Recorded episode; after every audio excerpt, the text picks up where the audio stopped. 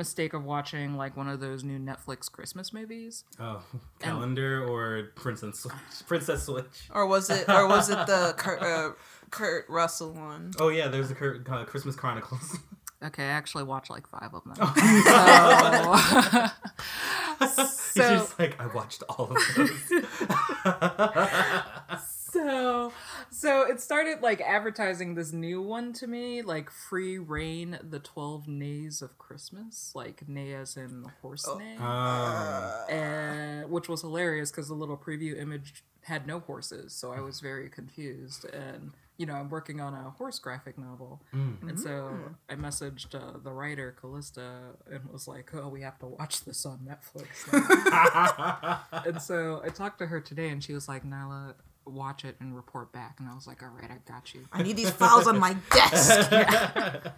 And so I did watch it, and it was really cute. Hmm. And I realized that it's a Christmas special, but it's part of a Netflix series, and it's about this like black girl from Los Angeles who uh, visits her grandfather like off of this in the on this island off of England Hmm. for the summer, and there's a stable there, and she kind of like she's kind of like this prissy girl, but she gets into the riding culture there, and it actually is very cute. oh. Yeah. Wait, is this Spirit or is this a different thing? No, it actually it feels a little about a little like Spirit because this girl bonds with this like out of control horse, Hmm. but that's it for similarities. In this live action, It's okay. live action. Oh. Yeah, yeah. You don't really see too many live action horse movies with little black girls in them. Oh no, you don't. Like ever. Like, I can't think of a single one. Yeah, like you don't see them at all, and especially as the main character. Yeah. Yeah. Hey, this is a Black and Animated podcast. We've been recording the whole time. Sweet. Welcome to. That's how we Black do. and Animated. We're just is rolling we into do. a conversation and then we introduce it. Mm-hmm. That's right. I am Waymond, I'm Bree. and we You're have with a really cool person. Who are you, cool a person? Special guest. Tell us who you are. Hi, I'm Nilah Magruder, and I like horses. Yay! I mean, nay. Wait. was that Nay. Ba-da-ba, ba-da-ba. I gotta go. That joke was so bad. So that's the end of the podcast. Yeah. oh my god. I, for a year, I've been on a horse-based preschool show, so lots of horse puns. really? I just got off of it. Like Is that when couple that coming ago. out? I don't know. So now I have to watch that show. Oh my gosh. Yeah, I technically can't really say that much about it technically, but I It's could. been what I've announced, though, it's, hasn't it? It's it's a we- I don't know. it's technically been announced, but then Nick Jr. was like, "Don't talk about it," and then we're just like, "Okay, whatever the boss wants." Huh. Um, but I haven't gotten anything since because like it, it was announced in like uh the summer. It was announced in the summer, and they were like, "Yeah, we can talk about it now," and then our bosses were like, "No, you can't talk about it." So now we're just like, "Oh, we worked on uh, this one project for Nick Jr. about horses." Oh my gosh. People are gonna be like, "Oh, My Little Pony," and it's like, no, No, not that one. Oh, Spirit. Uh, Not not that one. Yeah, hopefully it comes out this coming year or uh, in 2019, but who knows? Horses 2K19. Yeah. But we're not here to talk about my horse projects. We're here to talk about Nilah's horse projects. Yay. Oh, snap. All 500 of them that you're gonna get done tomorrow. Yeah. So, uh, so Nilah, what do you do? What makes you so great? Why are you amazing? Because we know why you're amazing, but we need to. You need to tell the world. Well, see, that's involved. so, I am an artist and I'm also a writer, and I I do a lot of things. I make children's books, and that includes comics, graphic novels, uh, and picture books as well in middle grade. I write for animation, I storyboard for animation, and I write and illustrate for science fiction and fantasy. So I'm kind of all over the place. Yeah, amazingly all over the place. Whoa. Yeah. If I could snap, I Applause would, but I'm like clapping. Okay, there you go. Thank you.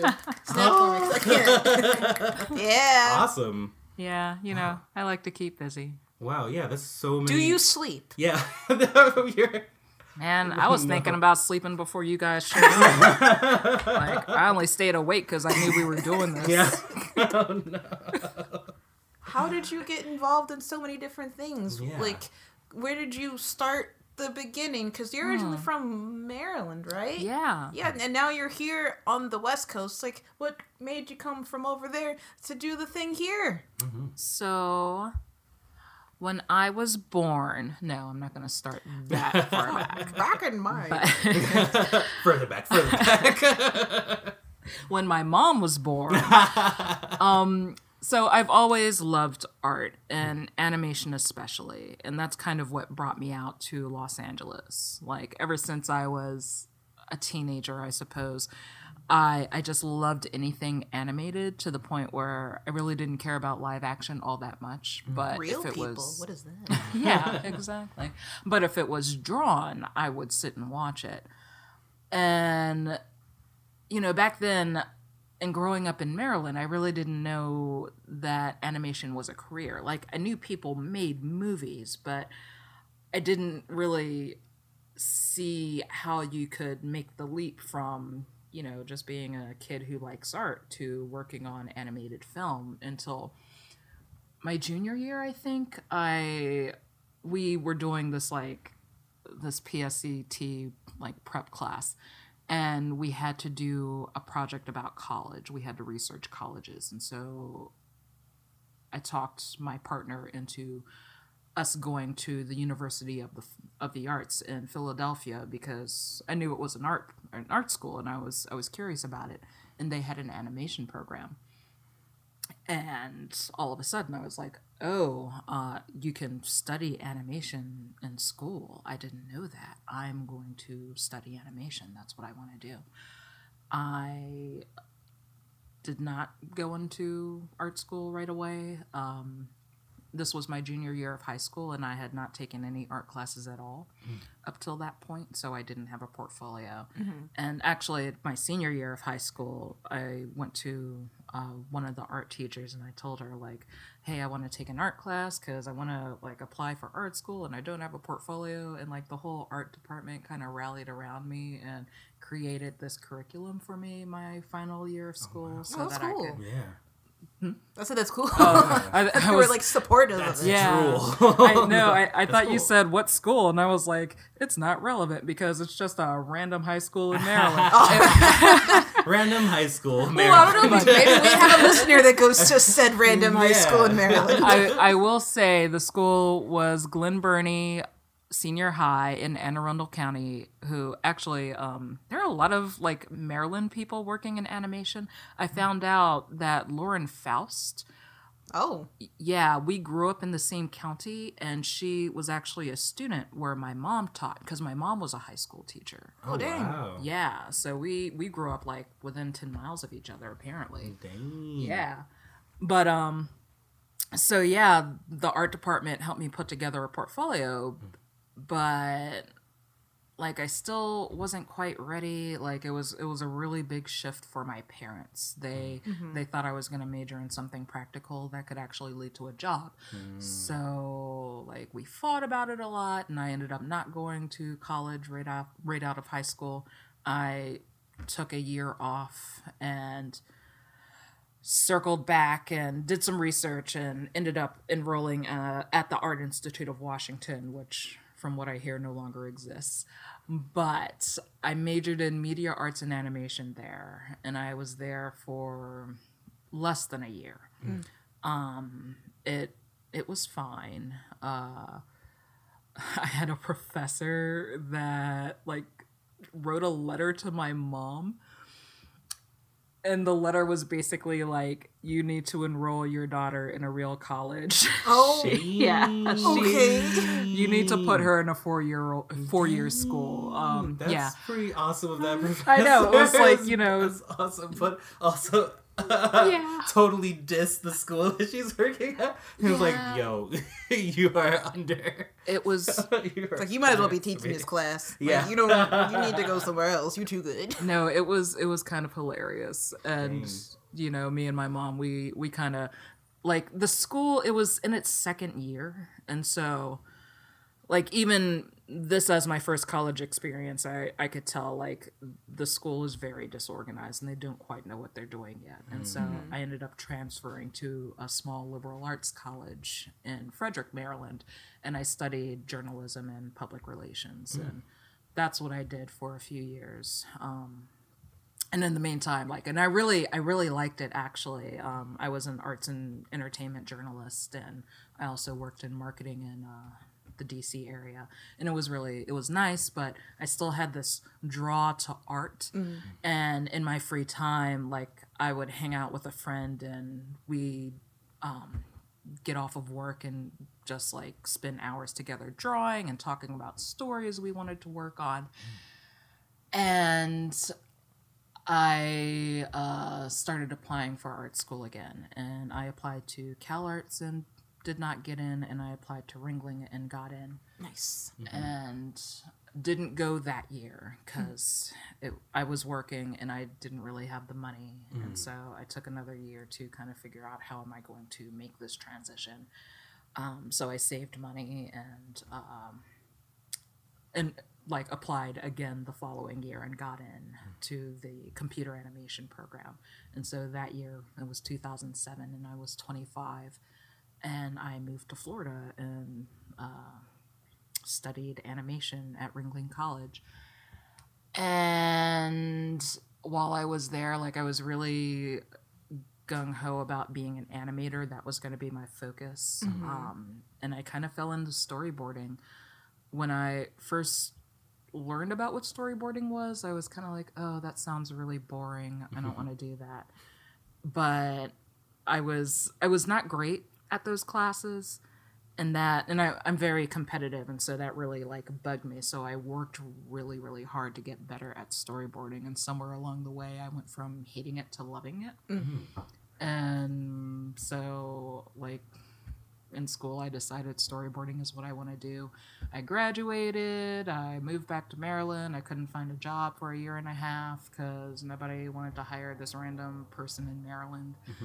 And I got really jaded and I was kind of like, fine, animation, whatever. I'm mm-hmm. going to just do my own thing. And I started like setting up my own business and I was going to freelance and I started learning about children's books. Mm-hmm. And in this process, I kind of felt like, you know, you really have not given animation like its best shot. You went to school for this Right. You need to move to Los Angeles. And that's what I did. And so this is a very long answer to your question, but I ended up doing so much because I I didn't know what to do. Um I went through this period where like I wanted to work in animation so bad and it just wasn't working out. But, you know, I'd spent all these years and all this time like developing my artistic craft and I wanted to do something with it. Right. And so I started branching into different areas. Well, if I can't get a job in animation, maybe I can illustrate children's books. And so I started uh, learning about that. Still And- fulfilling your creative soul in a way. Right, exactly. And so that introduced me to the Society of Children's Book Writers and Illustrators. And so I started learning about illustrating picture books and I got my portfolio reviewed. And they were like, ah, it's not really great. You kind of have more of an animation style, not really a children's book style. So I was like, okay, well, maybe I can write. So I started learning how to write novels. And I also like had had this idea for a comic for a very long time, but never had time to do it. And so while I was unemployed, I was like, you know, now I have all the time in the world. Let me try putting up a webcomic. And so mm-hmm. I started MFK. And all of this was happening at the same time. And all of a sudden, I got a job and I won an award and I sold a picture book and I got an agent and you know, Things like keep building. yeah, exactly. Like it all kind of. That's all really cool. Wait, Yeah. can you back up? Yeah. You got. How did you go from doing? Ah, sorry. There's just a lot of really cool stuff that happened at once there. It was a okay, So did yeah. you did you Yeah, you move do. to did you move to LA and then things started happening? Mm-hmm. Yeah. Or okay. yeah, I um yeah, nothing was happening while I was in that Was the secret. that was the key you were It- missing. it really Yeah. it changed things for me. I hmm. I noticed the difference right away. Like I would send my portfolio out and I got a couple responses and hmm. like I I got a couple of people who called me right away and they were like, "So so I'm from Pasadena, Maryland." And so I would send my portfolio out. Oh. and I'd get calls and they're like, "You're in Pasadena. When can you start?" And I'd sl- I'd be like, "Hold on, I'm in Maryland." And they'd go, "Oh." And that would be it. Oh man. And so yeah, so I realized, you know, I might have a better chance if I have a local zip code. And sure enough, like I moved to LA and finally could, you know, use an LA zip code and mm-hmm. I would get emails back. Like Yeah. the recruiter at Cartoon Network emailed me back when I sent my portfolio and, you know, Like, hey, Yeah. I see you're in town. What, mm-hmm. what, what, you, what you up to? Mm-hmm. yeah and it didn't amount to a job but i i met her later i met her at comic-con later that year and so we were able to you know connect a face to a name and i would send my portfolio to cartoon network now and then. It never amounted to anything but then like three years later she moved over to disney television animation and I submitted my portfolio there mm-hmm. and she was able to get me work. Like she like that recruiter who I talked to while she was at Cartoon Network 3 years ago. She was the one that submitted my portfolio to the Tangled crew and mm. said, "Hey, you guys should look at this." And that led to my job on Tangled. So was Tangled your first uh, actual like full on animation like studio job or? No. Um. So my first job in Los Angeles was at a live action company called Soapbox Films. Oh They- yeah, Yeah, I've heard of I've heard of that, Soapbox. yeah. I reached out to them for a graphic artist Oh. intern thingy, and they didn't have anything at the time, but they were like, "We'll keep you in the loop." And then I got hired somewhere else, and I'm like, "Okay, well, never mind. I don't have." they're they're a really fun company Yeah. and you know if you had submitted that like a few years ago you would have been interning for me uh i oh snap. yeah i was i was their sole artist like Wait they- a minute. Hold on. Hold on. How, yeah What year was that? uh i left in 2015 i think 2000. That's the year that I reached out to them. oh funny oh yeah that was my sorry that was my internship Because that's the I reached out to them. Bam. Because I saw they had like uh, an artist who was there, and I was like, I think yeah I think I'm putting it together now that I did see your name on LinkedIn. Whoa, it's weird. yeah so hey it's good to see you this was all a plot Oh my goodness. To uh, find out who and then that the artist crea- was. And the creative director lady, whose name I can't remember, like she had long kind of brown hair and like she wore a hat. That's her LinkedIn profile. I can't remember her name. Oh. But she was like, yeah, like we already have like one artist, but we don't really have anything else going on oh. right now. And I'm like, oh, okay. yeah mm-hmm. I'll try later. yeah but it sounds like things have worked out you know they have. like I I If one door closes, another opens. Ex- yeah, there you Exactly. go. but no, it's just again, it's a small world. No pun intended with like Disney stuff. and no Los Angeles is like that. It is very small. Oh, And you know, funny enough, like I before I got hired at Soapbox, I applied to a job like right around the corner that was kind of the same thing, and that was unpaid, and they rejected me, and which was hugely demoralizing. Like I can't even get unpaid work in this damn city. Oh, that hurts. Yeah. Yeah, but then I got hired at Soapbox doing the exact same thing, and they were actually paying me. there you go. Yeah, and I stayed there for three years. Like Soapbox is a very eclectic. Um, they've got a weird business model, um, which lent itself well to my skills because they're they kind of have a marketing setup, so they do a lot of different things. Like you know the Muppet Show that was at the Hollywood Bowl, the live show right. that's now traveling. Um, they produced that. Oh, okay. Yeah, like I know the people who wrote that show. They're in a cool castle. like they're one of the few studios in LA that are set up to handle the Muppets. So whenever there's any Muppets work, usually it goes through them. Um, they also do something called Toolkit, which is uh, something that a lot of the feature animation studios use, and Disney uses a lot of it. So, like my first job when I got to Soapbox, like the second day, they put me in like a private locked room so I could watch one of the first cuts of Wreck It Ralph so that I could develop Toolkit for the movie. Yeah. And so for a while, like my job was watching Disney and Marvel movies before anybody else. Um, and I did that for three years. And then I applied at DreamWorks Animation Television and got hired on Dino Trucks, which is exactly what it sounds like. It's, it's That's about- on Netflix, right? Yeah, I think it's I've on seen this. Netflix. Dino Yeah. trucks. It's, it, they're dinosaurs that are trucks, yeah? Yeah. yeah Kids it's, love it. It's heckin' Uh, cute. yeah. It's very cute. Yeah. um, and I was there for three months, uh, and then got laid off, uh, and that's like rolling into 2016. So I didn't have a job, and I was sitting around like I took it easy for a while. I took a class through CGMA, um, and worked on comics and worked on other things, and then around the four month mark, I was starting to get panicky because like nothing had nothing was happening. Um, i was submitting my portfolio and just not hearing back.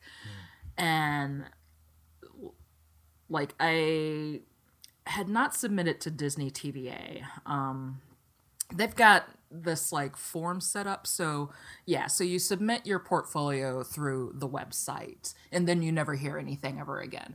So and i had done that before. I'd been through that whole rigmarole and so i was like i'm not going to do it again. Disney's not going to hire me. And i heard that big hero 6 was crewing up and my friends were like oh you should reach out to the recruiter there. So and I was kind of like, uh, the last time I emailed her, she was just like, put your w- portfolio up on the website. So I wasn't going to, but I was desperate. So I emailed her and said, hey, I have an updated portfolio, like just just letting you know.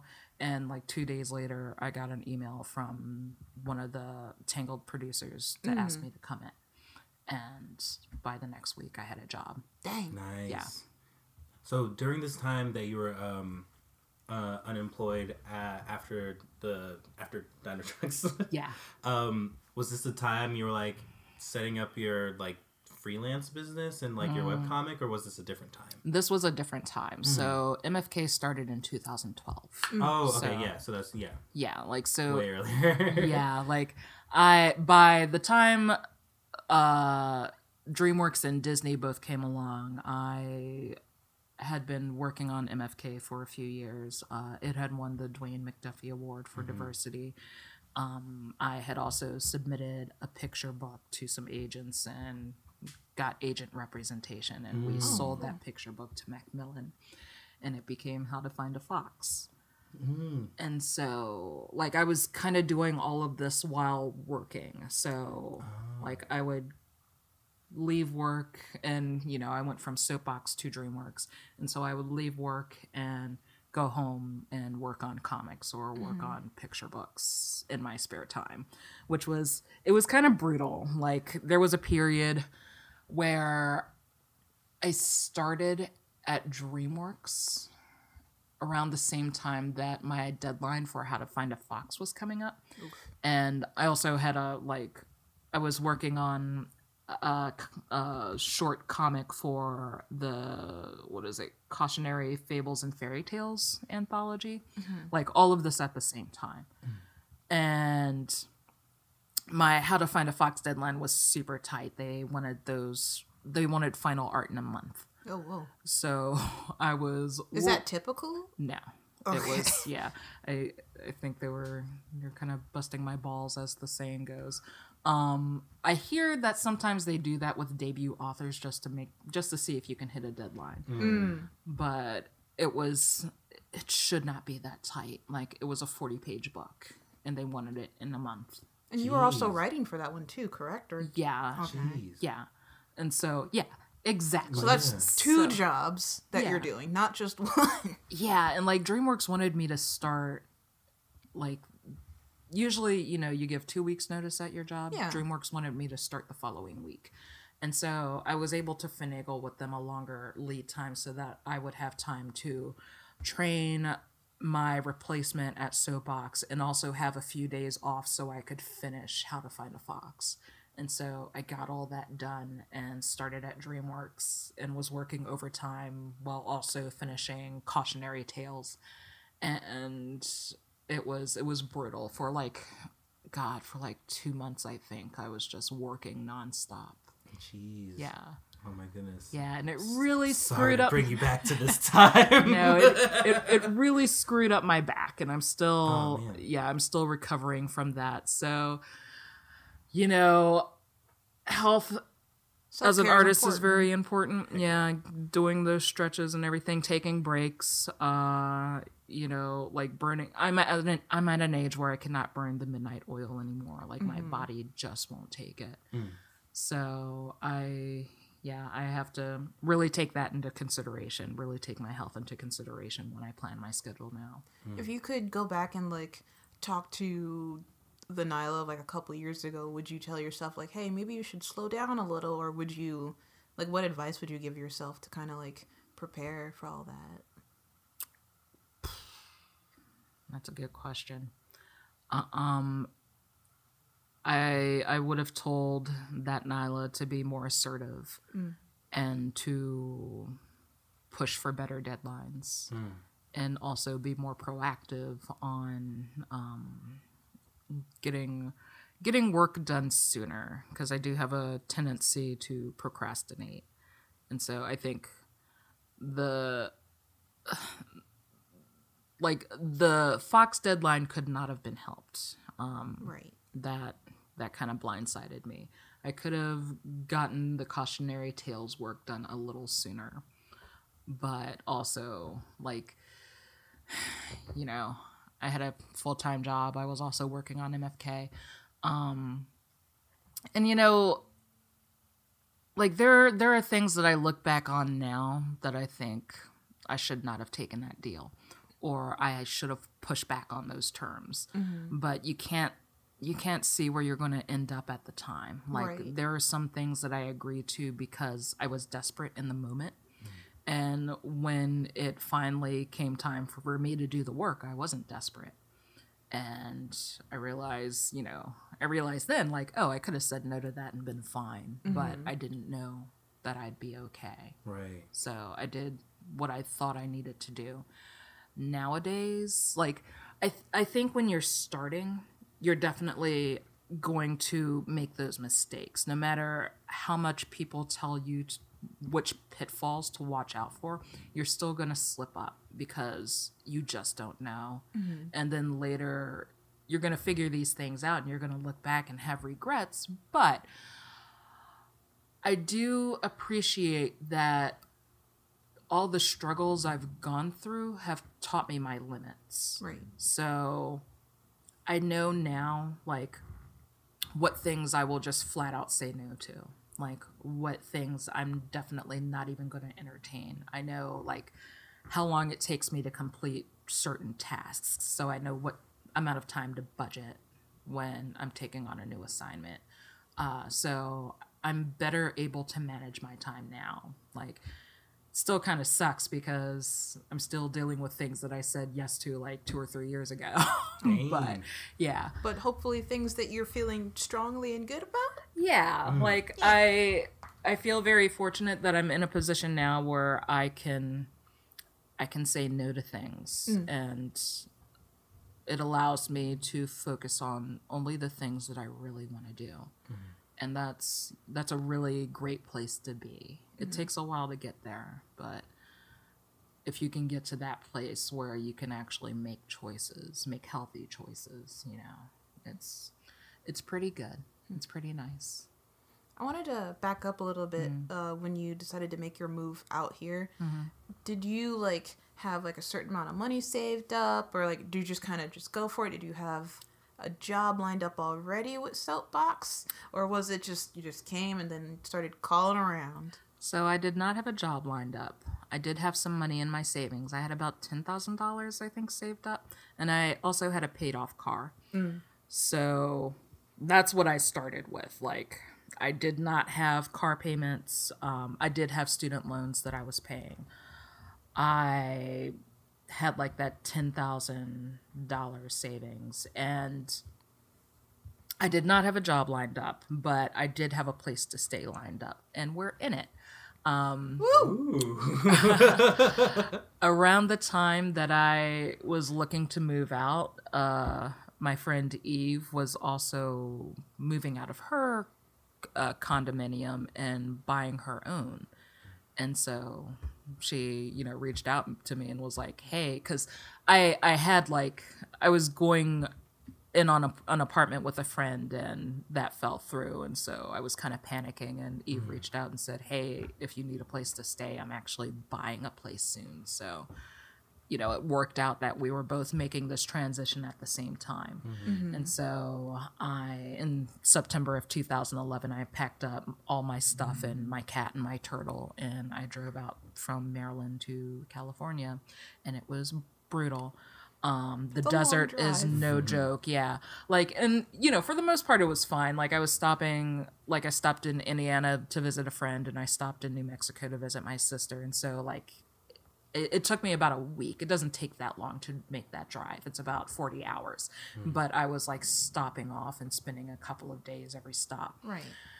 but then I decided to do New Mexico to Los Angeles in a single day. And I, you know, like I used I used to go to school in Florida and mm-hmm. that's a 14-hour drive. And so I learned how to make that drive in a single day. So I was mm-hmm. like, you know, Albuquerque to LA, 13 hours, I can do that. Mm-hmm. Would I like okay, so Is it just different from Oh going from east to west and from north to south? Like, was that what you found? Yeah. So so let me tell you, when I was a child, you know, like how people are really nervous about children watching TV and thinking, "Oh, that's real," you know. yeah. Mm. I I was kind of the opposite as a child. Like I saw things on TV and I was like, "That's not real." Because it's on television. Hmm. So for a really long, like a really long time, I did not believe in Albuquerque because Because Bugs Bunny. Because it turns Bugs right Bunny. out Albuquerque. yeah. like if Bugs Bunny knows about it, it can't be real. No big deal. Yeah, and then my sister moved to Albuquerque.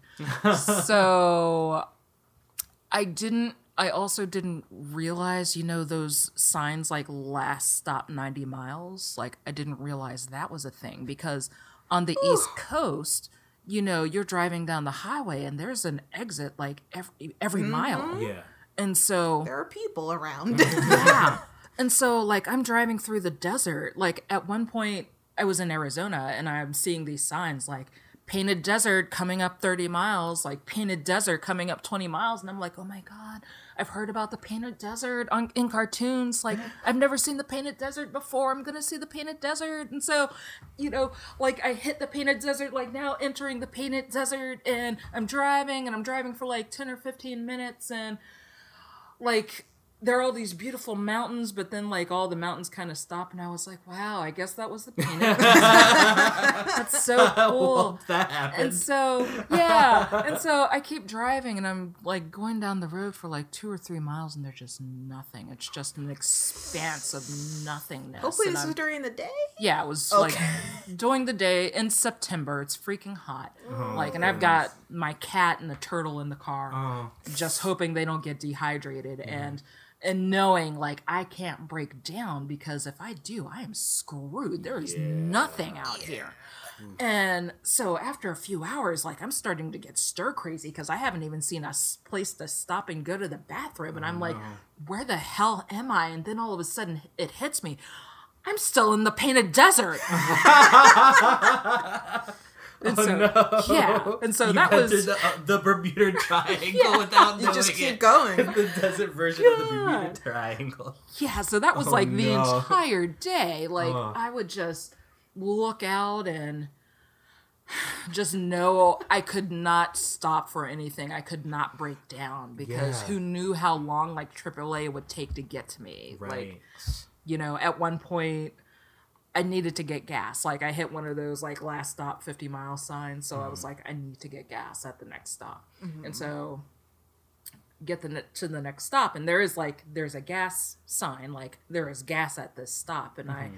i reach this exit and the land is completely flat. I can see in either direction for miles.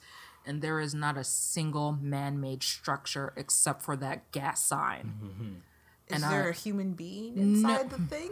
there's nothing Wait, like what? How? Oh, there- was there does it operate? There is Yeah. a sign that says no. There's not even a gas station. Oh. there is a sign that says gas this exit, and that is it. So it And- says there's gas over here, but then there's nothing. yeah, and I'm like, I don't like. Wow. I've encountered exits where you have to like get off and drive a few miles. yeah. Mm-hmm. but there is nothing Yeah. for miles in either direction, and I'm like, I don't know where that gas station is, but I'm not stopping here. I will take my chances. So like keep going.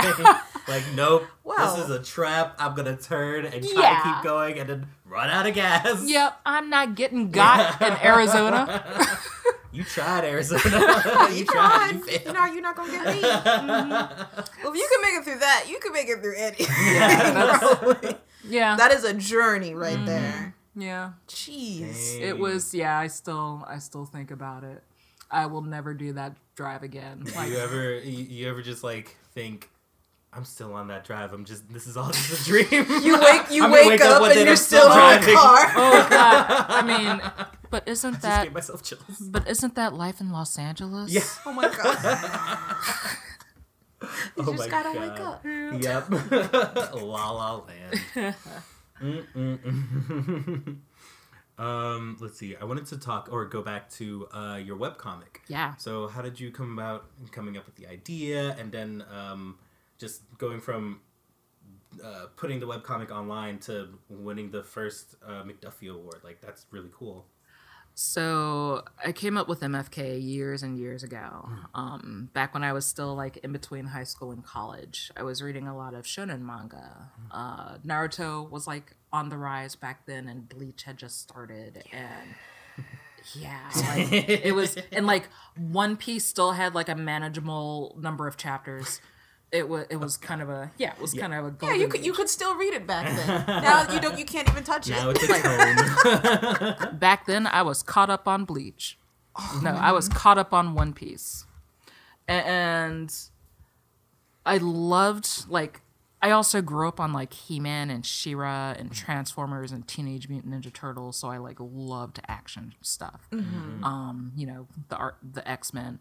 Uh, and so I was digging these comic these comics, but I noticed that like they all had this trend that I hated where like the women and the girls could fight, but if they went up against a boy, they always lost. Mm. Mm-hmm. Like they were badass until they had to compete against a male. Hmm. And I hate, yeah, like I said to myself one day, I want to read a story exactly like this, but it's about a girl because like if the girl is a main kin- a main character, then she's gonna win. Mm-hmm. And that started like forming the seeds for what became MFK. I just started I actually like started off with just throwing in a lot of in jokes with my friends into this story, mm-hmm. making a story out of all these dumb like college jokes I had with my friends and turned it into an action story.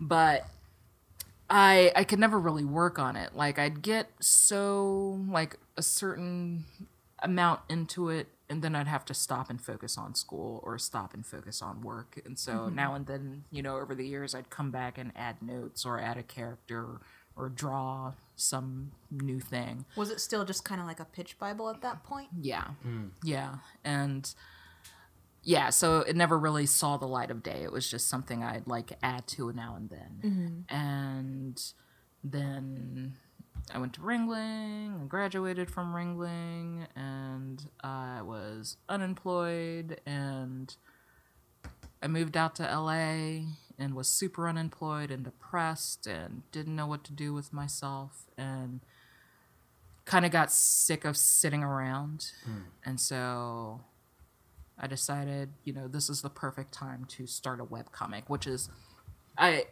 like I also grew up on the old school web comics, um, not Penny Arcade and the daily strip ones, but like uh, long form comics. So like Strings of Fate by Jen Wang and uh, Demonology 101 by Faith Erin Hicks. Like all of these people, like who were doing web comics back then, but now they make graphic novels or they work in animation. And so I'd always been fascinated by this idea of just putting uh, a comic online for free for anyone to read. And so I knew, and I didn't really know anything about like published comics, really. I didn't really know how the industry works. So I kind of knew at this point that if I was going to do a comic, I wanted to do a web comic. And so I had all of this free time. So I got my shit together. I pulled out all my old documents for MFK and like I had scripts, but they were like 10 years old. So I went back over the story with, you know, this new this new eye that I developed in art school mm-hmm. and revamped a few things, revamped some character designs and launched the webcomic and the week that comic started i got the call from soapbox asking me to accept their position.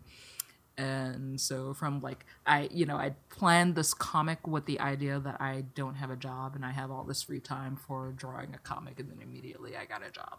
So from from the start i was balancing work and mfk mm-hmm. and so i would work i'd go home i'd work on MFK until I was tired, and mm-hmm. then I'd go to bed, and that was just my life for like two or three years.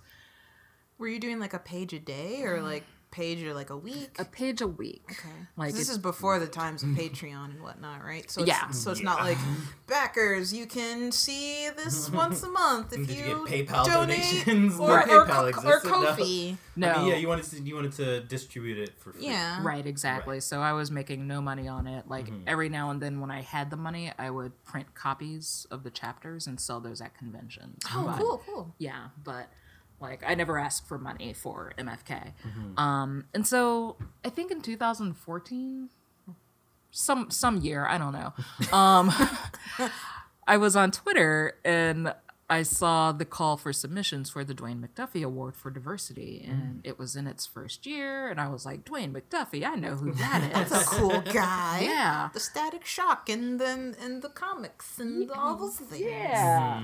In the in the Justice League and the Ben 10 and I looked at the requirements and I was eligible, so I submitted and I was kind of like, "Here you go. I'm never going to hear from them again cuz you know, I'd I'd been around the block by that point. I knew mm-hmm. that like when I submit to things, I was never going to hear back. And then I heard back. And like, "Oh, yeah. Me? Oh. Yeah, and they were like, "You're one of the finalists, uh, and we're presenting this award in Long Beach. Do you want to come?" And I I lived in LA. Long Beach wasn't that far, so I decided to go, and I won it that year, Yeah. and it was pretty cool. Dang. And I don't know, I didn't realize like how big a deal it was gonna be. So, like the the ceremony ended, and I checked my phone, which was on silent, mm-hmm. and I just had like so many notifications because because somebody had been live tweeting Oh wow. and it was spreading around Twitter. Yeah. And like all my friends had found out, and like my Facebook friends had found out, and people were texting me, and ev- eventually I had to turn off my phone. You're like, okay. Like, Yeah. I love you, but please stop. Tear out battery, throw away. Yeah, and like before I even got home, the Washington Post had emailed me to Dang. do an interview. yeah. good day. It was yeah, it was pretty nuts. Like they were really on top of the marketing that first year. Mm-hmm. And yeah, so it was like for a few days, you know, everybody was talking about it and it was really cool. Um and then, you know, it was like, well, that was a thing that happened. Now I have this shiny plaque and I feel really good about my comic. Uh, yeah.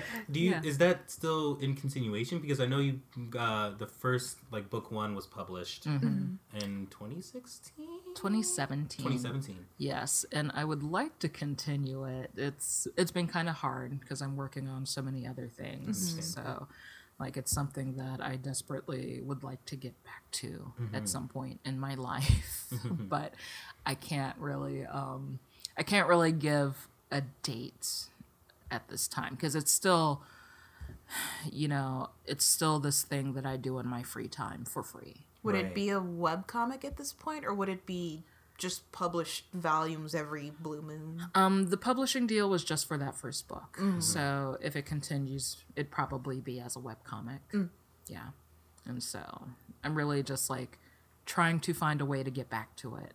Um, but so yeah, um, that that was a cool thing that happened and around the same time I was also selling my first picture book. And like nothing like and eventually we were able to sell the rights to publish mfk and we sold to insight editions. And so that's why it's now like a pretty graphic novel. But other than that you know like people would ask me so has the uh, dwayne mcduffie award like changed your life? And I'd be like, well, yeah, some good things came out of it. You know, I got a publishing deal, but like nothing has really changed. Mm. But mm. I guess like my profile has changed because, you know, eventually I started writing for Marvel and I never really asked them like how they found out about me, but I have to assume it was because of MFK. Yeah, yeah, Yeah. that has to have a close connection, definitely. Yeah. Oh, and yeah, that MFK also led to me writing on Cannon Busters, LeSean Oh, Thomas's. nice. new That's where I wanted to go next. But but also you brought up that you wrote for Marvel. Like Yeah. what what led to that? Um, this editor at Marvel, her name is Kathleen Wisniewski, emailed my agent one day, and this was while I was unemployed um, before Disney, after DreamWorks, and desperate for something to do. And she emailed my agent, and my agent forwarded it to me, and basically Kathleen was like, "Hey, we're doing this new series, and." We want someone to write a short story. It's a Rocket Raccoon Tippy Toe Squirrel team up. Would you be interested? And I was like, yes, that is 100% my jam. it's like it's like you looked into my brain and I don't know, maybe she looked at my portfolio and was like, "Oh, hey, she draws animals a lot." But um so she initially asked if I wanted to write and illustrate it, and I said, "I will write it. I'm not going to illustrate it because I'm, you know, I have illustrating experience and now I know what's going to go into that and I I can tell you right now that I don't want to take the time. Mm-hmm. Like Ain't nobody got time for that. yeah, illustrating comics is hard. Mm-hmm. And so she was like, that's fine. We'll get an artist. And they let me write it. And it was really cool. And then this year she came back and asked if I wanted to um, be a part of the Spider Geddon event. Ooh. Yeah, so I, I got to create a Spider Verse character, which was awesome. yeah, Awesome. yeah, it was really cool. Um, I will say so. The character is a, a digital superhero. Her name is Spider Bite. But actually, I pitched a few ideas, and their number one choice was Spider Cat. Spider Cat, Oh Spider Cat does whatever a spider does. So and so this is a cat that has spider powers. Yeah. Yes. yes. That was their number one choice. So And they did Spider? Cat was almost canon. Oh my but, God. But they told me Ah. we want you to do the one you're most excited about, and I was exp- excited You- about Spider Bite. You weren't most excited about Spider Cat? it was tough. Like, I look. I also pitched a spider werewolf. Oh. Like a, a guy who's been bitten by a werewolf and a radioactive spider. Oh my god. Oh, okay. I would have been down to see that. I love werewolves. Yeah. And a spider wolf, that's that's double. That would have been really cool. Yeah. I gotta, I gotta say that uh, spider bite or the concept of spider bite did give me goosebumps. So I feel like that is a pretty awesome concept. As soon as I heard spider bite, I was like, oh. Oh, I, she is my child. I love her. How does it feel to have a canon spider character? It feels pretty good. if they ever use her for the MCU, they better credit me. Like I can cut because they because um I I know like with um Into the Spider Verse. Into the Spider Verse, yeah, Yeah. they're doing a sequel and they're supposed to be doing an all female cast Yeah. like spin off of that. Sony, are you listening? Sony, Yo. Sony, Sony, call Nilah right now. Sony, Sony Get at you hear me. you better call her. Can you hear me? Uh, oh my god. and yeah, so there's that. And then I'm also I'm writing something else. And by the time this episode airs, it'll probably have been announced. But as it is, I cannot talk about it quite yet. That's a okay. Yeah. But yeah. Cannon Busters. Yeah. How'd that happen? So um, Cause he in Japan. yeah. Well, he wasn't when this came about. Oh, Um, okay. as it happens, uh, the story editor on Cannon Busters is someone that I met through the Dwayne McDuffie Award, and so once again, I'm not sh- I'm not really sure of the details of how LeSean found out about me, but that story editor, his name is Matt Wayne, reached out to me and said, "Hey, do you want to work on this thing? You, you know, do you want to write for it?" And I was like, "Yes." Hell yeah. No hesitation. dare You're like, why would you even ask? Do you just give yes. me, just pull me in. Give me the plane ticket. Like, give me the number to go to the building. I will be mm-hmm. there. yeah yeah well and you know i had supported the cannon busters kickstarter and for people who don't know cannon busters is um, produced by lesean thomas who is world famous animator at this point and director. Um, it is god it's kind of like a space western. It's definitely got some um, cowboy bebop vibes. And i think that's kind of why I was pulled onto this project because MFK has a lot of similarities. It's a journey in the desert mm-hmm. and kind of um you know, kind of the lone gunslinger type story. So they they knew that this is this is a story that I know how to handle. And so You know the vibe. yeah. And so I did not need to fly to Japan. LeSean was actually in LA when mm. this kicked off. So mm. I, I did have to call out of work one day. I just told them I was sick so I could go to this writing meeting. and None, they're not listening. Sick with passion. um, yeah, stick with me. There you go. yeah, exactly. That qualifies. I, I am an artiste. yes. It's a common affliction among us. and so all the writers got together one day and kind of hashed out the season and like we all got assigned episodes and I also can't talk about that yet. But it's it's coming up. It's going to be on Netflix in March. Yeah. Awesome. Yeah, it's looking really good. Wait, so was it already um was Netflix already set up to distribute it at that time or was it like No. we don't know where this is going to go, but whatever, let's like recreate it. Because I thought that Crunchyroll was doing a thing, or was that different? Crunchyroll produced Children of Ether. That's what it was. Yeah. Okay. I was getting and confused. Yeah, and actually, like when when we started, the distribution was up in the air, and actually, I was not expecting Netflix to be in the running at all. Like I thought that ship had sailed. So I was really surprised when the announcement came out that it was coming to Netflix. Um, but yeah, so that is a thing that happened and is happening and will happen. You Yeah. wrote you wrote an anime. I did. Living my teen anime dream. Not many uh black folks can say that that they like I did that. I was I did an anime. Yeah. yeah. No, it's pretty exciting. Yeah, 16 year old me would be thrilled. With your Naruto village and the leaf headband, be like, yeah, that's my Nindo, my ninja way. I mean, that's actually how I got to the writers' meeting. I Naruto ran. the whole way. That's actually how we travel out here in Los Angeles. very true. Very true. Everybody's got um that like uh, song playing in the background in the background when they're running around because like see so so we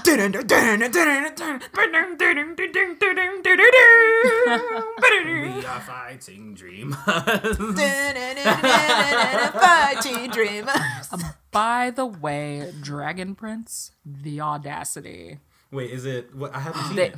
oh, it's it's very cute. You should watch it. But they also like full on have the Naruto run in a scene. Oh, really? Like, it's not it's not even subtle. like and not even necessary because that character never runs like that ever again. For some They reason, knew I what they was doing. This character is just like, all right, I have to get to this this place. Puts on a ninja headband, starts. Kagebusha no jutsu out of nowhere. I mean, I know you're joking, but that's what happens. Oh, no! Wow, That is the damn. I'm really good at predicting, I guess. Is this in the first episode or like the second or later? like the second. Because I've only pretty seen the first episode. I wanted to sample it, and everybody was talking about it. I'm like, you know what? This, yeah, so haven't this, seen this is alright. I, I might give it a shot later. It's cute. Mm-hmm. Yeah, there's some good stuff on Netflix right now. Mm-hmm. I wanted to go somewhere, but then I my, then my brain I farted. know. Take your time. Um, I, I Sorry. no, I'm having a brain aneurysm. What? You're you're keeping that in the episode, right? yeah, yes, not Maybe. cutting that out. No! Um, I was gonna bring up um, because uh, w- uh, we wanted to know um, if you were the first black female Yes. writer at Marvel because there's like a, a lot of articles say that you are, and then there's an, a few other articles that say that Roxane Gay is, and then we're like, wait, so what's going on? Where's the truth? So, so I had already agreed to write for Marvel when Roxane Gay was announced as the first um, mm. black woman to write for Marvel. Mm-hmm. So that was interesting, hmm. and I was kind of like, you know, it's whatever. You know, mm-hmm. maybe her book is going to come out before mine, hmm. and then my book came out first. Mm. Oh. So, I mean, check the publication dates is all I'd say. Check the public. Like, I mean, it's it has been kind of a touchy subject, mm. um, and I wish it weren't. Mm. Um, not that I, you know, hold anything against Marvel or anything. It's just like it feels like such a low stakes thing to fight over. Yeah, mm-hmm. like you know me roxane you know harvey we're all like the first black woman to write for marvel in the year 2016 mm-hmm. and it's just insane that it took like 80 years Yeah. for that milestone to happen. Yeah, because because it's it's great and a blessing that one of you did it, but yeah. it would be nice if there wasn't some weird discrepancy and Marvel kind of goofing on their part by saying it was you and it was this person, and then it confuses everyone. right. Yeah. yeah like i i definitely understand why they promoted um roxane like that but it has it has kind of like created um this weird conflict within the community which you know it's it's unfortunate. Like i totally get why it's happening but i kind of try to stay out of it because i No, feel for like sure. yeah. Like it's um i just don't feel it's my place to really speak on it. No, for sure. Yeah. yeah. So it is what it is. Um it's yeah Yeah, mean, those, those articles were confusing us Yeah, we- we're because just we weren't sure. Yeah, because I remember Yeah. because I was reading an article and then I was like, wait a minute, I remember reading an article years ago that said Roxane was, and then we read that article. We're just like, wait, which, Oh, hold yeah. on, what's happening? yeah and like yeah when when it all went down you know i didn't say anything at all because it's it's marvel and it's roxane gay and mm-hmm. then you know people on twitter who actually checked the previews and everything realized oh like this what is it called? A year of marvels that i wrote you know comes out actually a month before world of wakanda. So that means nilah's the first. And i was kind of like oh thank you for noticing me.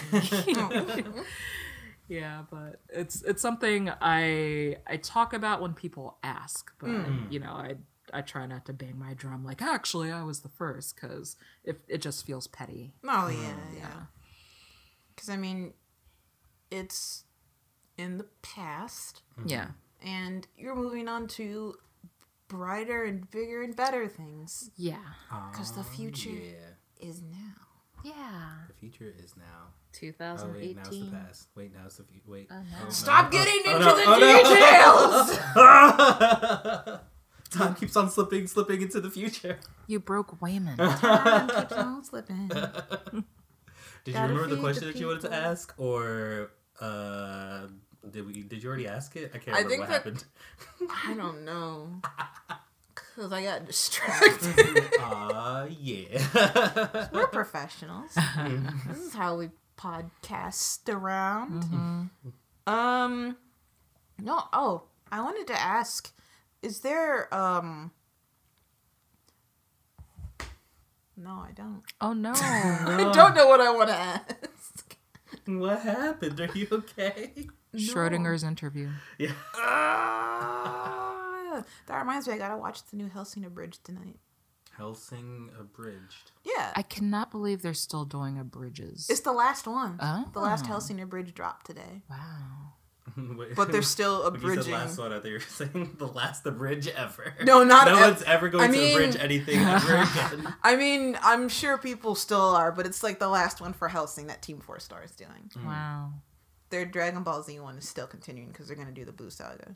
Oh. Sorry, we're not here to talk about anime. I mean, we can.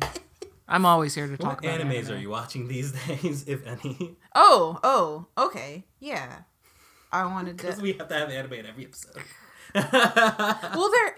It's really interesting how it just seems like a lot of black folks just really love anime, and like I said this before on a po- on the podcast episode, like last season, but it's just like a thing in our community that we just like and influences us. Yeah, I know, and I'm totally waiting for someone to write that essay about like the you know, the crossover between hip hop and like anime and you know, such things. I remember reading um, an article that was like, Why do black men like Dragon Balls?" Yes, that is the exact article. Which is Thank a for saying the legitimate question. and it was basically saying like Soulja Um, Boy, bitch, I look like Goku.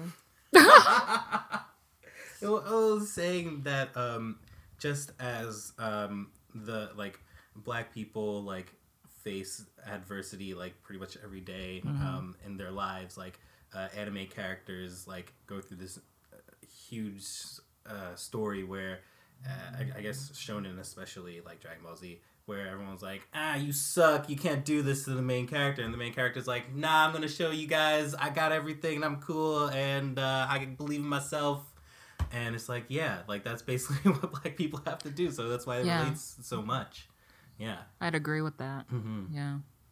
Oh, now I know what I wanted to ask. Yeah. Sorry. So, you've basically had your hands in animation, writing, children's book illustration, and where is there like one part of like your creative process that you find that's like where your heart is mostly in? Like, do you mostly love the children's book illustration? Do you mostly love the uh, writing for television? Do you mostly love like storyboarding?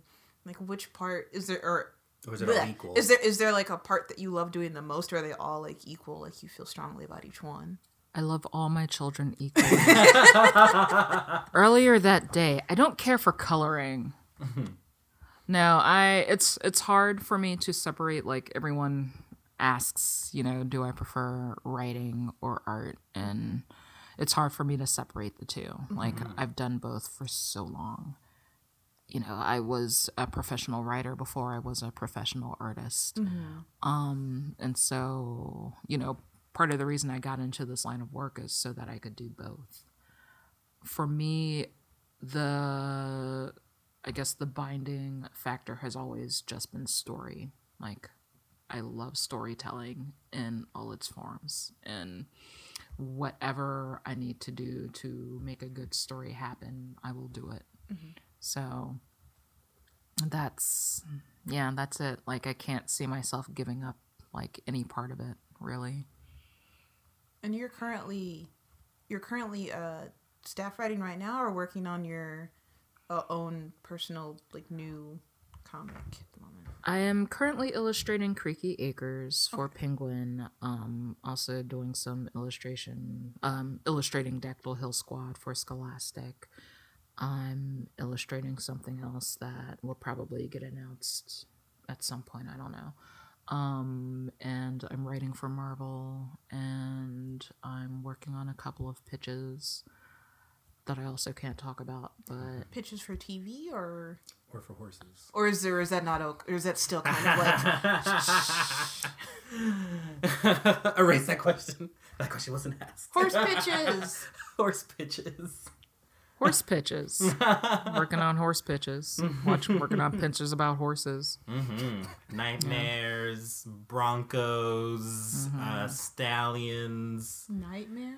I know you just threw that out along with Bronco and Stallion, which are actual terms that people Well, mare is a horse. But you said What, a nightmare. Oh, I said nightmare. you oh, like boy. straight up said nightmare. Okay, That's um, why I stopped. I'm like, I know. Like it just and You're I was like, welcome, yeah, it's on brand, but like it kind of came out of nowhere. Like, how did you know? I'm I'm not. Um, a mare, that's a night, you know? It's the K, night with the K, a nightmare. oh dang, I like that. don't, don't use that. I'm gonna use that. she's already got patent She like happened. pulls out like a concept book already done. with a contract saying this is mine. You can't use it. You're going to jail. And that's Hollywood, folks. Yeah, you just have contracts on hand. There you go. It's mine. You're going to go to jail for use it. Bam. Please sign this NDA. hmm NDAs everywhere. Ain't that the truth? Oof. I just I just signed an NDA last week. Oh, there we go. there it is. No, it's not exciting. It's nothing I'm working on. You're I just had to- here. It's I had to you sign it to exist- hear you about it. in Hollywood. Yeah. Right, the, sign this NDA. Yeah. that, that is Hollywood though. Like, yeah, what are you working on? I I can't talk about it. So you're not working on anything? No, I am, but like, so you don't have a job? I do, but I can't tell you about it. Are you sure? are you sure you're not lying to me? like, I can't tell you. I, I'm curious about. Um, I feel like we might be slowly going into Twitter questions uh, soon, but um, Wait. No, go ahead. okay. Oh, all right. So, um, like, if we backtrack all the way to the beginning of the conversation, or I, I guess I'll just like. To the future. no, that didn't really Um, work. I'm curious about um, how your parents uh, kind of reacted to um, you wanting to become an artist. You said that they were totally not down with it, like in the beginning. Like, how do they feel now, or um, did they slowly start to be cool with it? Like, Why aren't you a bank accountant?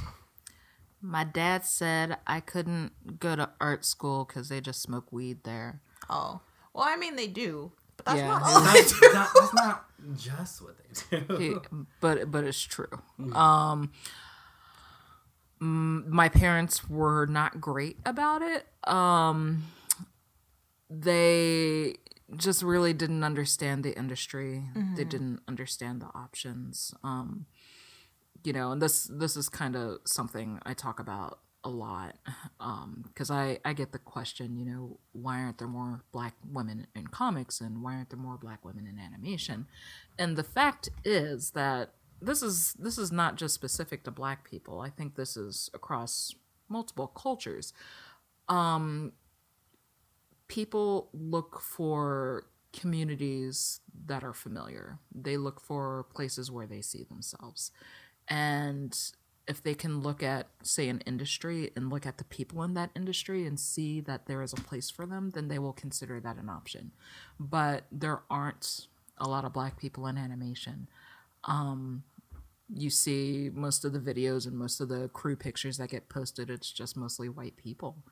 And so, as a community, we have no reason to pursue animation because there's no success for us there. You know, that's what that looks like on the surface. Mm-hmm. And there's also the fact that, you know, there there are class and education ramifications too. You know, like we just don't have the level of access to the education and training that, mm-hmm. you know, white people do.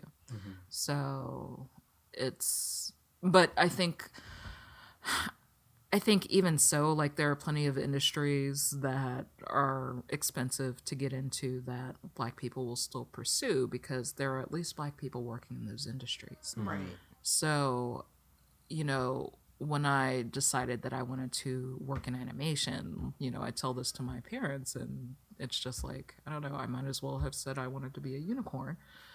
And so they didn't handle it very well. Like, we fought a lot.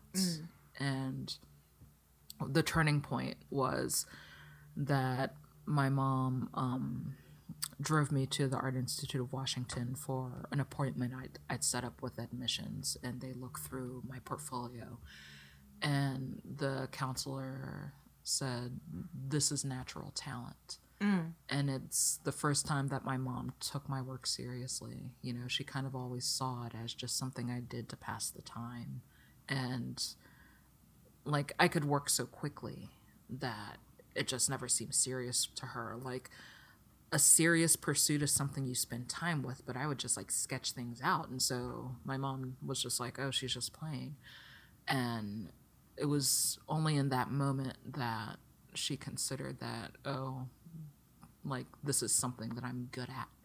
And from that moment, she backed off and she's been very supportive. And, you know, she, um, she she's she hasn't always quite understood like you know i i also go through we artists all have those stories of trying to explain to their families exactly what they do and their family's not getting it and so it it was a struggle to explain my job at soapbox mm-hmm. because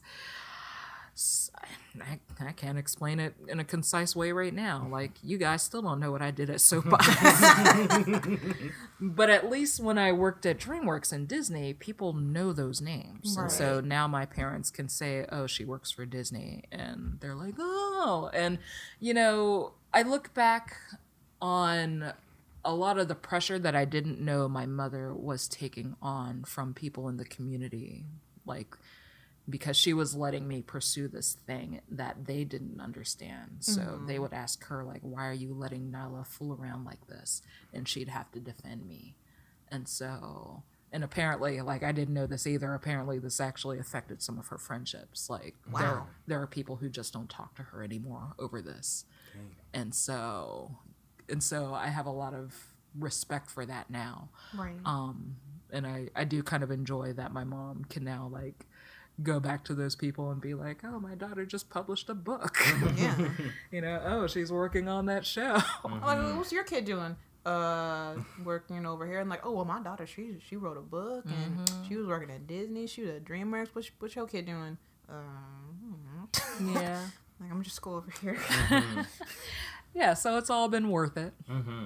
and was that all of your question it was just about yeah, that was yeah, yeah, that Yeah. was yeah. Because I, I think um, I mean, you bring up uh, as you were answering, you brought up a great point, which is like um, about uh, just the accepting of the child going into arts being like you know happening across many cultures, Mm. um, and we do we usually ask this question in Yeah. interviews and like I- I- I Most kinda- of the times, the parents are.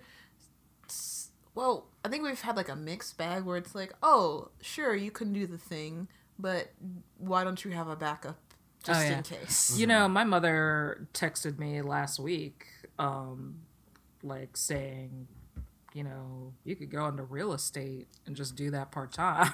yeah. So that that has not ended. like that was Alright. last week. and I'm just like, oh cool. I'm not going into real estate. Yeah, no, no, no, no, no, no. That is such a That is the most far. Rem- that is the least creative. I'm so sorry to anybody who like does real estate that may be listening to this, but it's not creative at Like, all. Look, and it's not even. I have a lot of respect for realtors. I just don't want to sell houses. Like, Yeah, that it's is- creativity and how to a different way, yeah, not with art, yeah. but with how do I sell this house to a person. I'm making this worse. I'm so sorry. But you know, it's like it's a distraction, and I'm at a point in my career where I don't want any more distractions. Like I mm-hmm. just want to focus on this. Mm-hmm. And you know, maybe there will come a day when I'm finally sick of it and I just leave it all together. And I kind of haven't yet. Like I've had those moments, but you know, then I realize, oh, I have no other marketable skills. It's mm-hmm. literally just this. So I have to keep like pushing forward. But you know, yeah, it's like if I devote my time to anything else, I won't be able to like excel at this one thing that I've kind of already devoted my life to. So for now, it's just this. And you know, part of the reason I still stay in this industry because I have hit those points where it's just too much and I can't take it anymore. But I do like feel kind of a responsibility um, to remain for all the other black women and black people who do not know that animation is a possibility and that being a published author is a possibility. So, you know, I I I love going to schools and talking about this stuff. Mm-hmm. Um, because kids kids get really excited about it and i love being able to show them like hey if i'm doing it you can do it. And yeah. That kind of rolled into a question I was going to ask because um, cause I saw recently on Twitter and on Facebook that you had gone to a convention to uh, do like a panel about comics, and you've uh, been a speaker at the uh, recently formed uh, Black Woman Animate Boot Camp and at other places, and just how to um, like how you feel like being up there and speaking about what it's like to be a person of color uh, in this industry. But you kind of touched upon it already, so Yeah. you beat me to it. see see how good i am at this like i mean i i've done a lot of it and artists don't have the greatest reputation as you know like outgoing talkative people but i was also a communications major and so like talking was my job for a while. So it's it's been an easier transition for me. And and because i know how to do it well i use it as much as i can. Um, Have you had people kind of like email you like one on one for like talks and Mm-hmm. sit down to just be like, like I really admire you. How do I do the thing that you're doing? Because you're doing a million really cool things, and you're doing one of the things that I want to do, or maybe all of the things that I want to do.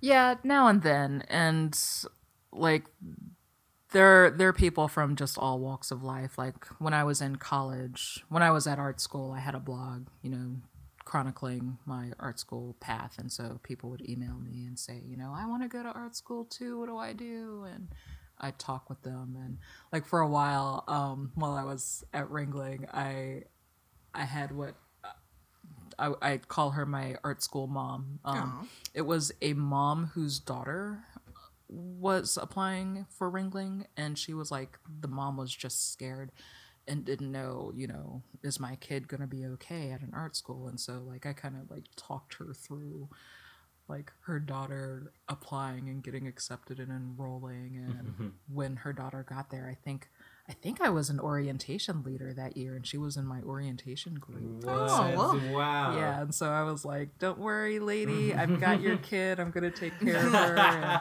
like every now and then, I'd see the mom because she would visit her kid, and Yeah. yeah, she was she was like my my art school mom. Nice. Um, so yeah, this is something I've done for a long time, and you know, people email me now and ask me about like working in animation or working in books, and like recently, a parent emailed about her child like she's got a 12 year old who wants to be an animator and she so she like the two of them had a lot of questions and so i yeah i i answer quite a few questions over email and you know i try to be as forthcoming with my time as possible because i i know how hard it was you know when i was getting started. And so whatever i can do to make you know the path a little easier for people coming up after me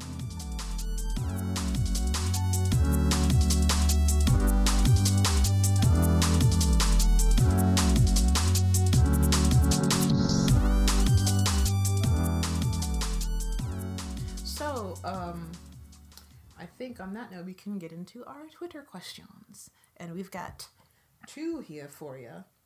although one is in like one is like a two-parter. Oh, okay. So our first question comes from a very special friend from Lorraine. Lorraine asks, "What kind of projects would you like to work on in the future, and what's your dream project?" Man, I even saw that question and I still didn't prepare for it. Uh, obviously, it's Nightmare with a K. you keep bringing that up. And you're thinking of like a murder horse right now. It's like got demon horns. I'm into it. mm, so I want to work on something different, which I know is very descriptive. Um, my strong suit, I think, in animation is uh, action adventure. And so that's probably, you know, something action adventure ages 6 to 11, but I want to I want to do something that's kind of different and exciting. Um maybe something streaming because I feel like streaming shows can take a lot more chances than network shows. I would love to work for a showrunner of color. Um, Yeah. yeah. And what was the other question? Another question was your dream project. My dream project. I'm already living my dreams. Um, Don't let your memes be dreams. gosh, I don't know. Like, you know, MFK was kind of my dream project, and then I did it. Um, there. MFK two, the Revengeance. It's coming.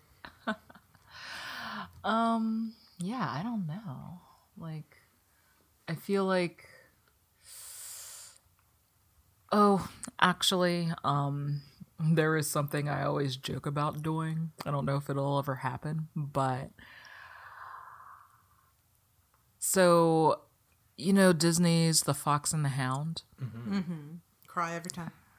Well, it's actually based on a book. Very, very loosely based on a book. I read the book. And I would love to do an animated feature length adaptation that stays true to the book and has minimal dialogue because most of the story, okay. yeah, most of the story, it's, you know, it's a nature story and mm-hmm. the animals don't talk.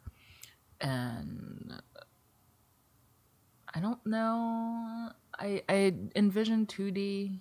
I think I'd be open to 3D, but I definitely would want it to be animated. Like I just have this this dream of this weird kind of very slow story that's kind of like Bambi, I guess.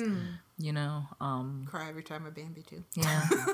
oh, and if you think the the Fox and the Hound movie is brutal, like the book is even more so. Is the book called Fox and the Hound as well? Okay. Yeah. The brutal version. Well, That's that's the subtitle parentheses, the brutal version, and parentheses. Well, and I'll give you a taste of how different it is. So, in the book version, Fox, uh, Fox and Todd, Todd and Copper are never friends. They're rivals from the very beginning. Yeah, Todd is kind of a shithead and and a very very clever fox, but he's also a shitty fox, hmm. and he, you know how, in the in the movie Chief gets hit by a train. Mm-hmm. In the book, he dies, and this Oh, shit. yeah, and this kind of happens at the start of the story, and this sets up this lifelong rivalry between the two of them. So, like, the entire book is about Copper and this hunter trying to kill this super smart fox. Hmm. I'm really sad now. I wanted them to be friends. now I'm just imagining the part where Chief gets hit by the train and imagining how like how much better the film would have been if he died instead of just like breaking a leg. Yeah. Like, like, Like, that dog stronger- survived that. Yeah, exactly. Like, got hit by a train and then fell down a cliff Yeah. and and broke his leg. like, oh no, He's my a very leg. strong dog. Yeah. Like SpongeBob. My leg! Chief's just on fish. Oh. my leg. So yeah, that's my one dream project. Mm. that is that is a That is a good dream. yes. Now it's gonna happen. You Yeah, said it's not gonna happen, literally but the- because the you said it, gonna it's drop gonna, it's gonna tomorrow morning, and you're like, what? She lied to us. It is happening. Netflix, get at me. So question two is from at Jake Strick or Jacob Strick. Do you have any advice for someone who's looking to start a career in writing for animation but doesn't yet have representation? Thanks in advance. I'm guessing like agent representation. I think so. Yeah. Um, agent representation is good. I don't think it's a deal breaker in animation the way like it probably is in live action. Um, the important thing I think with um, getting started in animation writing is to have good samples. So to have spec scripts you've written, and a spec script is um, it's it's basically like television fan fiction like it's basically taking a television show and writing a potential episode for it to show um, to show how well you understand that series that world that characters to prove that you can roll into a show and and write for it. Um, when you're writing spec scripts you don't want to like say you're interested in working on a show like Supergirl, um, you would not want to send the CW a Supergirl a Supergirl spec script because they already have Supergirl's writers, so they're going to be super critical Right. of that. So you'd want to send a spec script of another show that you know, I don't know, some other superhero show that's airing. I don't know. Like something that's like not even necessarily on their network or like Yeah, something. Okay. Oh, yeah, okay. something that's kind of a far cry, like in the same style of that show, so that you can demonstrate that you have a proficient proficiency for that genre, but not necessarily those characters. Um, and so it's you know the case is true in animation as well.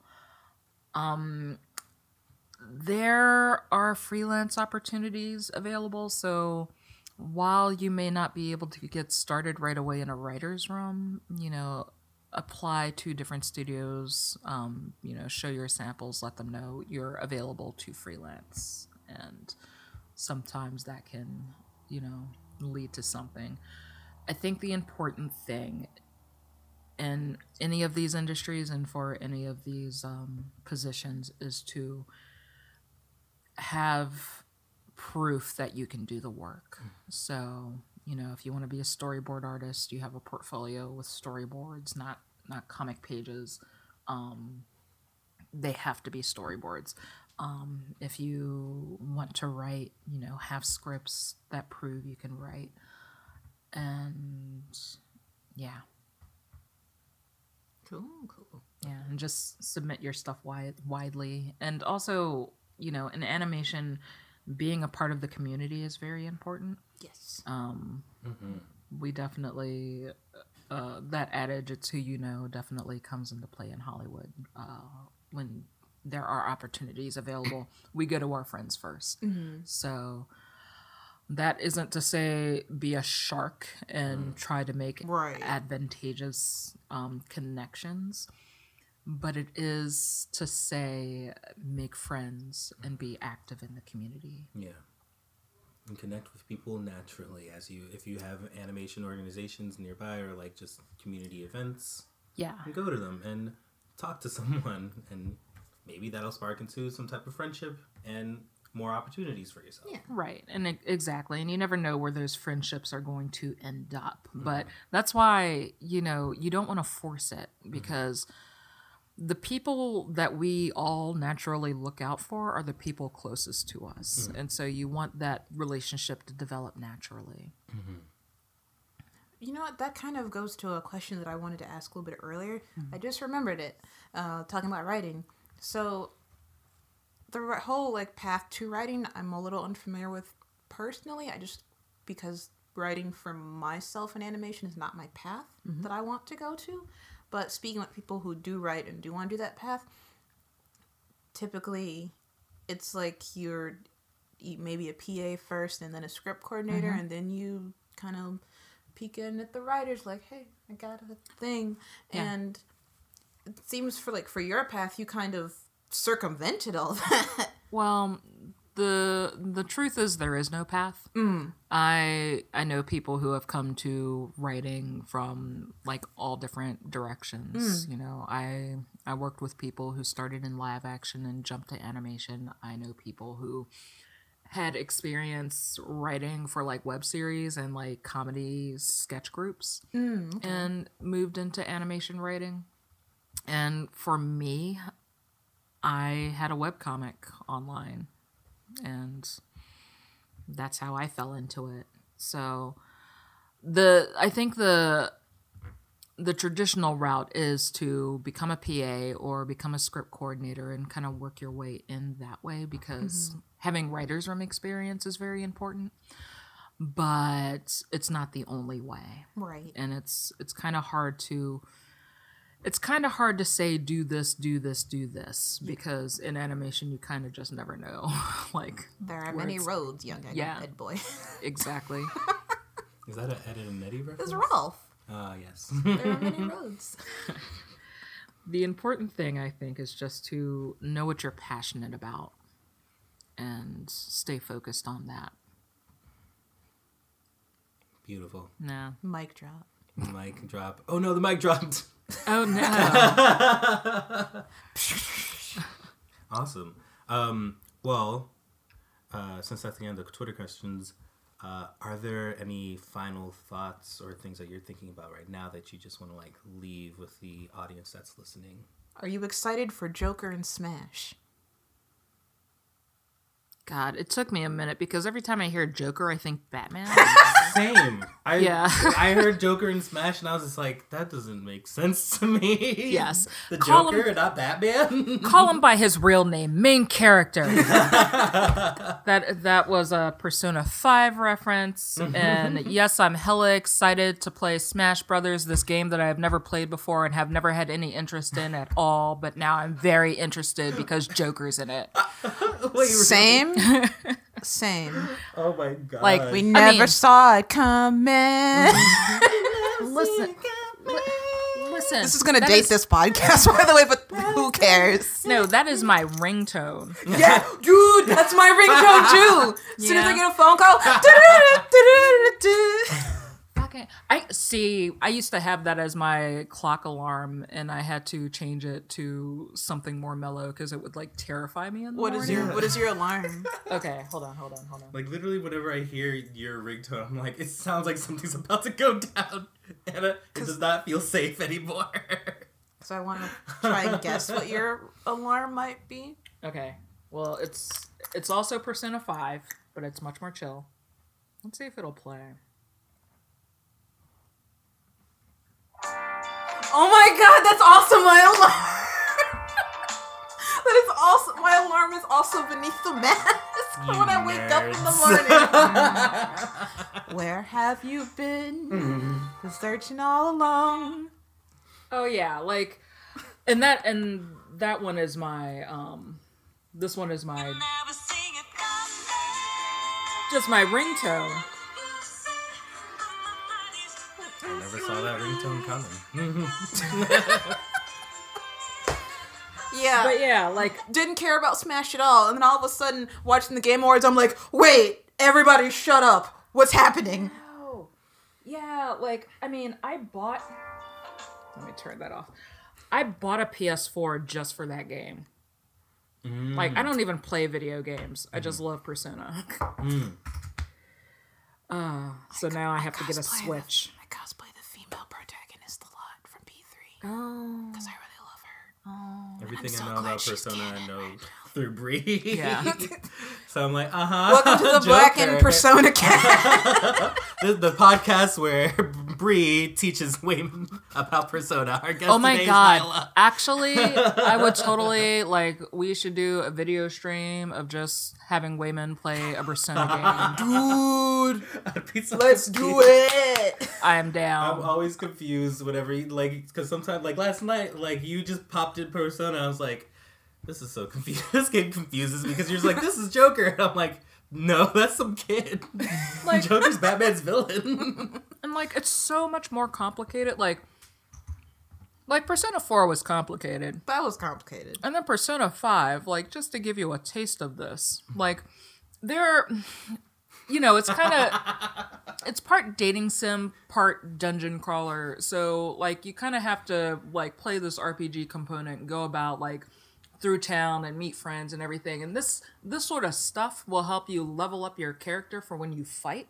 Interesting. But in Persona 5, like there was a point where after like the main after Joker like cleans up his room, mm-hmm. it's discovered, oh, there's a house plant here. You have to go to the store and buy plant food and feed this house plant and that will boost you like boost something i can't remember like your niceness or something Yeah, your, your, your kindness will go yeah up. yeah and And, like and you can rent DVDs from like different genres. Like I just rented a DVD, and every time Joker and Morgana, the cat, watches it, uh, Joker's uh, guts will go up because he's watching a scary movie. He's watching The Running Dead. See, I had to stop playing because the Reaper was stalking me. Oh. Like, have you encountered the Reaper? No, um, I've encountered him on purpose though, because I was just curious. I'm like, I wonder what would happen if I just let the game go. Because in three and four, you know, if you just stopped in the dungeon, the mm-hmm. Reaper would show up, and I'm like, I wonder what he looks like in this. And then he looks at him, I'm like, okay, I'm gonna run away now. I see you over there, bitch, but you're not gonna get me. Okay, straight up, I oh cannot go into Mementos without him showing up. How? How like, does that happen? it takes it takes five minutes.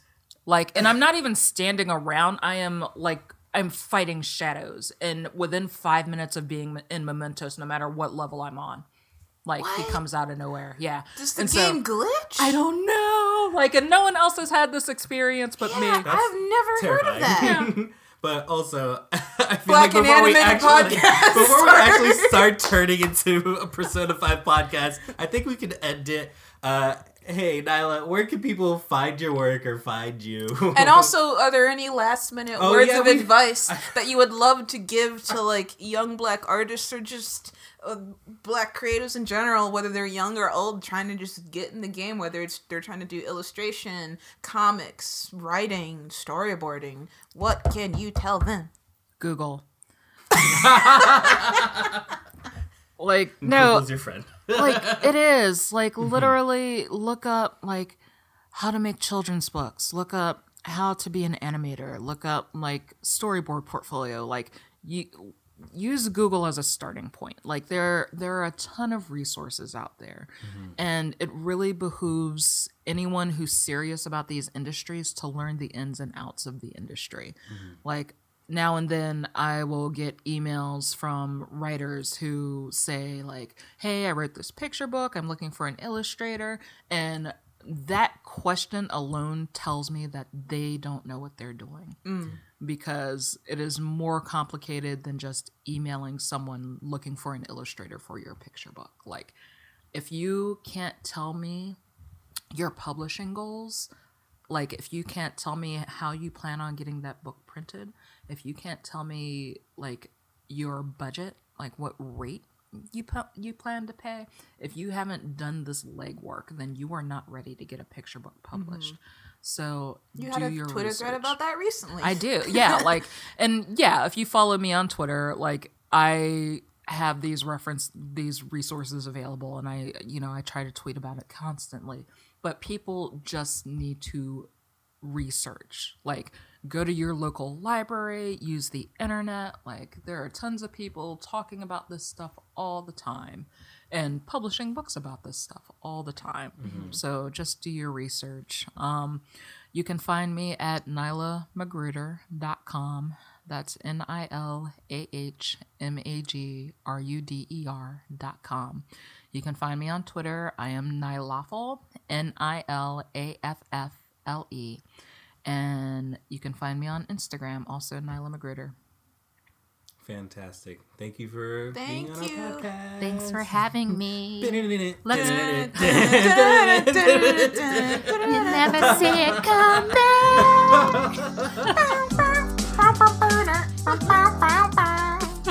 Thanks for listening to the podcast, everyone. To keep up with us, follow us on Twitter and Instagram at Black and Animated. And be sure to listen for more episodes on blackandanimated.podbean.com and on iTunes. The views and opinions expressed in this podcast are of the respective individual and do not reflect the views of our employers. Thanks, guys. Until next time, see you later.